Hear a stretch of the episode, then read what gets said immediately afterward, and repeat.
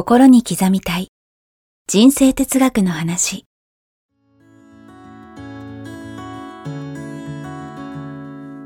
学校に行けない子どもたちからオリンピック選手をはじめとするアスリート企業経営者マネージャー新入社員メンタルサポーターとして20年間にわたり講演研修を行ってきた成田義則が今と未来を変える人生哲学の話をお届けします。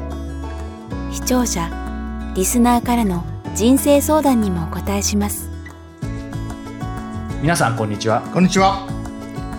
心に刻みたい人生哲学の話。成田さん今日もよろしくお願いします。よろしくお願いしまお願いす。しますさあ、えー前回ですね,、えーね潜在意識、えーの、えー現状維持の構造がはい。というお話ありましたけども、まあ非常にねやはり最後は理想像というところが大事かなという話ありましたけども、そこからひょっとしたらちょっとね続編っぽくなるかなと思うんですけど、はい。あの僕だったり、まあ、一緒にフリーランスでしして仕事しているあの人間だったりでみんなで結構よく話すんですけど今僕41なんですけどもやはり30代後半から40代ぐらいになっていると、えー会社員にしてもそうじゃないにしてもそれなりに社会人経験を積んで、あのーまあ、いろんなことが見えるようになってきたり、まあ、本当に基本のことはできるようになってくるじゃないですか。で、その時に、ただやっぱり皆さん、あの、この成田さんの番組聞くぐらいの方ですから、向上意欲はやっぱあると思うんですよ。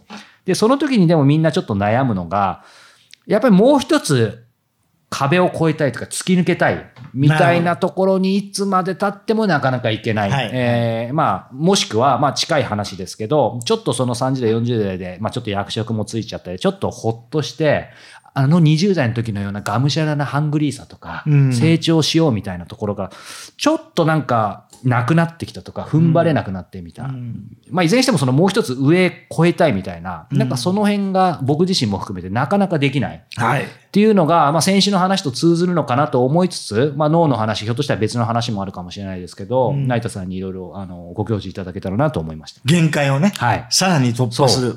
ために。はい。あの、よくスポーツでうもん言うんですけれども、はい要はゴールよりもうん10メートル先ゴールによりも10メートルゴールを設定しあて、いわゆるその10メートル先のゴールを突き破るように、本当のゴールを駆け抜けるってありますよね。はい。で、空手でも、板、うんね、割る板のさらに奥に板があると想定してつくみたいなね。はい。はい。要は自分が設定したゴールよりもさらに10%、うん。奥に、うん。あの、ゴールを、仮想ゴールを設定して、そこまで突き抜ける。はい。っていう、これ習慣ですね。そうか、そうね。この習慣を身につけると、はい。ブライアント・レシーもね、ようん。くプラスアルファの魔法なんて言ってるんですがね。へー。はい。これはもう誰も言ってます。ナポレオン・ヒルでも、ジグ・ジグラーでも、うんポール・ジェイ・マイヤーでも皆さんね、あの、成功哲学提唱してる方ははい。常にプラスアルファの魔法って言ってね、うん。ちょっと先まで行こうってうんいう考えを持つことによって、その習慣を身につけることによって、はい。いろんな意味で自分の限界をどんどんどんどん突破していけるって。はい。まあこんな形で言ってるんですね。うんうんで、前のお話のあった通り、現状維持調整機能がついてるので、はい。ここまでって言うとここまででビタッと。だから、だんだんだんだんここに緩めてって、はいちょうど最後止まるところがここみたいな。ああ、はい。そうするとね、どうしても弱いんで。はい。もう駐車場に最後車止めるみたいな そう。そうそうそう。だから、ぱり10%、はいさらに先にはい。ごもうゴールを。はい。そうするとギュッていきますよね。うん。なので常にプラスアルファを意識していただく。うんそれを習慣にする。じゃあ何をしたらいいかっていうと、はい日々の目標を決めますよね。はい。で、それをちょっとプラスアルファする。うん例えば腹筋を、はいえー50回とか言って目標にしたはいら10回プラスするとかねうんうんうんうん。常に自分の今日の目標にプラスする癖をつけちゃうんです。これ、成田さん、その、はいプラスっていうところで、もう先ほどからもうね、もう、さらっとプラス10%っておっしゃってます。ちょっとっておっしゃってますはいそこはやっぱポイントなんですか？つまり、ちょっとじゃないとっていうところあるんですか？いっぱいやりすぎちゃうと疲れちゃう。はい、僕そうです。はい。ちょっとでいいんですね。ちょっとでいいです。ちょっと、あの、超えていくっていう、はい常にこの習慣ですよね。じゃあ極端にして10%じゃなくて3%でもいいと。はい。でもそれを確かに、まあ、じゃあもっと言うと1%でもよくありますよね。それ毎日続けてたら、うんその100日前と全然違うわけですよね。そういうことですね。そういうことですね。なので、自分の目標をさらに奥に持っていくことによって、うん。ドンと突き抜けることができるんで、うんそれは考え方の習慣なので、もうぜひね、まずは日々の行動をうんプラスアルファ、はい。プラスアルファ、うん仕事もそうですよね。はいもう、もう決まったルーティーンだけじゃなくて、何かプラスアルファできないかな。うん。例えば部下に一声声をかけるもプラスアルフはい。ァじゃないですか。うん。そのまま帰ることもできるけど、はい。今日はどうだって、うん。最近どうだって一言声をかけてあげるのもプラスアルファですよね。うん。常に自分の日々の行動を満足しきる。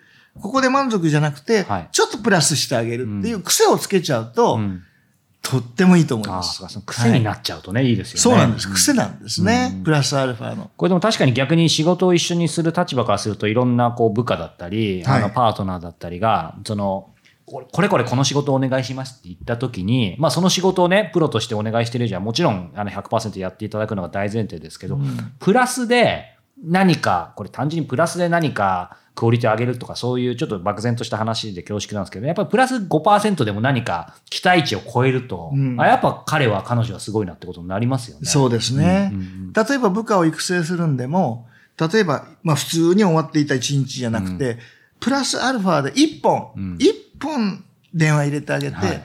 お疲れ、今日ありがとな、うん。頑張ったねって一言言ってあげるだけでも、全然違いますよね。うんうんうんもうここはね、プラスアルファで褒めてあげたりとか、認めてあげたりとか、いうことによって人間関係も変わってくるんですよ。はいはいはい。もう普通に終わるんじゃなくて、うん。で後日ね、昨日ありがとうって一言、はい。LINE 入れるだけでも、うん。あれって思いません？思いますね。ね、普通だったらそのまんま次のね、はい。えー会う時まで流れていくわけですけど、昨日ありがとうって一言入ってるだけでも、あれ？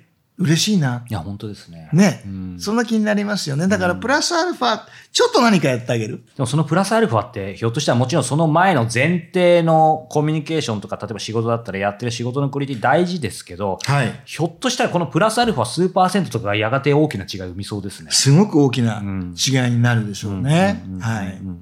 毎日プラスアルファの積み重ねですから、はい。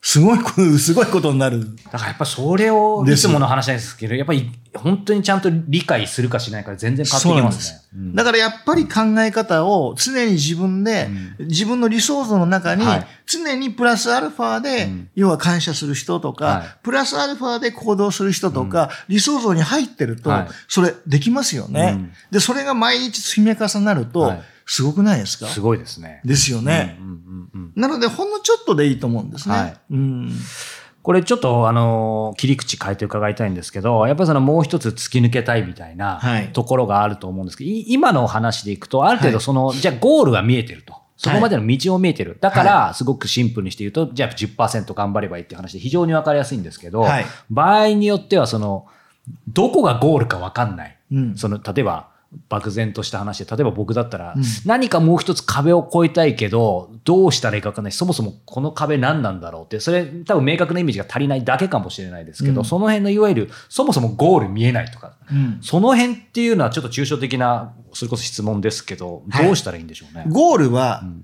見えるものにしなきゃダメなんですよ。そもそもね。そもそもはい。そもそも。はいなので数字的な、うんえー要は指標を入れるのか、は具体的に何ができたらゴールなのかっていうのを、まずそこを決める必要がありますよね、逆に自分で決めていいってことですね。そうです。自分ではい決めればいいです。うんうんうんうん早川さんだと、どうなんですかね？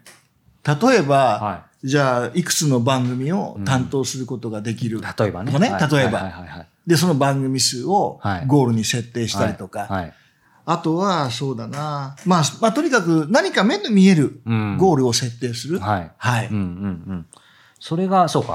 そうしないとそもそもどこ走ったらいいか分かんないですよね。わかんない。はいい、わゆる、テープを切ってないと、はいどこ切っていいかわかんないんですよね。うんうんうんなので自分の目標っていうのは、はいきちっと見えるものにしなければ目標にならないので。うんあそういう意味では、ちょっと逆張りな質問になっちゃいますけど、あんまりこの番組で伺ったことなかったんですけど、あの今のね、きちんとやっぱり見える化していくこと大事だと思うんですけど、はいやっぱり人生そうやっても100%絶対正しいとか間違いないってことないじゃないですか。うんナイトさん、直感？はい。で何か決断した直感ってどう考えてますか？なんかすいません、ここから別テーマみたいになっちゃいますけど。いや、直感は大事にしてますよね。してますか？うん大事にしてますが、はい直感だけで突っ走らないように、ですね。裏取りをはい。するようにします。うんうんうん。あの、直感もすごく大事なんですけど、はい間違える場合もありまありすから。ますよね、往々にして。はい。はい。だから、例えば直感だけでうん言ってもいいものと、うんいけ言ってはいけないものとあると思うんですね。うんはいそれは何かっていうと、まあ、直感失敗してもうん被害が少ないもの。ですね。あと自分だけで完結するね。もう自分だけで、ああ、失敗ってはい言っちゃって終わっちゃうものだったらいいんです、直感だけで。うんうんところが、うんその、莫大な投資だったりとか、はい。もう失敗したらえらいことになるものは、いろんな人関わってたりもう直感でやったらえらいことになるんで、うんはいうんうんもうそこは見極めていただかないといけないですね。うん直感大事ですよ。うんうん大事ですが、必ず、はい。要は直感だけで言っていいものと、うんいけないものがあるよということですね。なるほどね。はいありがとうござい例えば今日、あのお誘いの飲み会に、はいはい行こう、行行かないとかって言った時に、ます。はい。基本的に僕迷ったら必ず行くようにするんですよ。えー迷ったら。はもう明確に、あ、もう疲れてるから行かないって決めたら断るんですけど、迷ったら必ずプラスを選択する。これも癖、プラスアルファなるほど。癖なんですよ、はいはいそうするといいことがある。いい出会いがあったりね。はいはいはい。だから迷ったら GO っていうのは僕ちょっとおすすめなんですけど、ああ、いいですね。僕迷ったら行かないみたいな迷ったら GO です。はいで、行かないと決めたら行かないでいいんで、うん迷ったら GO うんやってみるっていうね。ああ、いいですね。これちょっとプラスアルファの癖としていいかもしれないですね。ああ、なるほど、そうですね。迷ったら GO っていうのは直感とは違いますよね。自分の中で決めてることですよね。そうそうそうそうそうんんなるほど。で、例えばその飲み会とか、はいえーそんなものは直感で行く行かないって決めてもね、うん別にえー被害ないですよね、そんなに。そうですね。体制に影響ないですよね。はいただ新たな事業を、うんね、踏み出す踏み出さないなんて、うんこれ直感だけで行っちゃうとですね、うんえらいことになるので、はい。これ裏取りもしましょうってことですね。うんうんはい。はい。ありがとうございます。いや、でも、こう、なんでしょう。成田さんも、やっぱりその、あれですかね、あの、まあ、この言ったらあれかもしれないですけど、あの、僕よりね、長く生きられてる中で、やっぱり年齢とともに、成長意欲とかっていうのは、基本的には、ちょっとそれこそ脳と関係あるのかもしれない。慣れてくるもんなんでしょうか？いや、そこは全然違いますよね。違いますか？常にうん考え方なんで、はい考え方は年取りませんから。取らないですね。はい。もう、よく言うじゃないですか、60でも70でも、うん実は考え方は20歳と変わってねえんだよ、みたいな。ああ、はいはい。もう30の時の、あの、もう青春真っ只中の考え方と変わってないんだよ確かに。っていう。良くも悪くもありますね。ありますよね。はいはいなので考え方はもう一切年齢関係ないので、うんうん常にうん自分の理想像っていうのを明確にしてると、もう常にそこに向かってきますから、うんうん完成なんて絶対ないんで。生涯ないですよね。ないと思いますよ。もう私理想像完璧一致なんて。そんな人にもうね、お目にかかりたいですけどもね。うんうんまあ一部のすごい人はね、そうなんでしょうけど、うん僕らはなかなかそうはいかないと思うんで、うん一生そこ、そこに向かわなきゃいけないんでね、はい向かいたいので、うんはい、うん向かってると楽しいじゃないですか。そうですね。要は向かってる自分が、あ、まだいるんだっていうのは楽しいですよね。はいうんうんでも、とどまってしまった自分、諦めてしまった自分を見るのは嫌なので、はい。はい。うんなので、あんまり変わってないですかね。うんうんはい。そうですね。とどまらないというね。やっぱそのためにも理想像がね、必要かなと。年を取れば取るほどいろんな経験をするので、うんさらにいろんな貢献がいろんなところでできるチャンスが、はい。えー増してくると思うんですよね。うんうん確かに。それは別に物理的なこととか経済的なことと直接、まあ、関係ある部分もありますけどなくてもできることたくさんありますもんね。ありますあります。うんうんうんうん。ありがとうございます。ということでですね、今回はこの突き抜ける成長はいというところで、えー成田さんにいろいろとお話を伺いました。さあ、えーこの番組では引き続き皆様からの、えーご質問ご感想を募集しております、えー詳しくは概要欄をご覧ください。ということで、成田さん、今日もありがとうございましたあ。りがとうございました。